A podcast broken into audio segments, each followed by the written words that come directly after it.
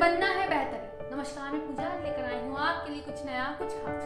बनना है अगर बेहतरीन तो ये चीज याद रखना होगा, बनना है अगर बेहतरीन तो ये चीज याद रखना होगा। हौसला अपना मजबूत कर तुम्हें आगे चलना होगा, तुम्हें आगे चलना होगा, कर दिखाना होगा।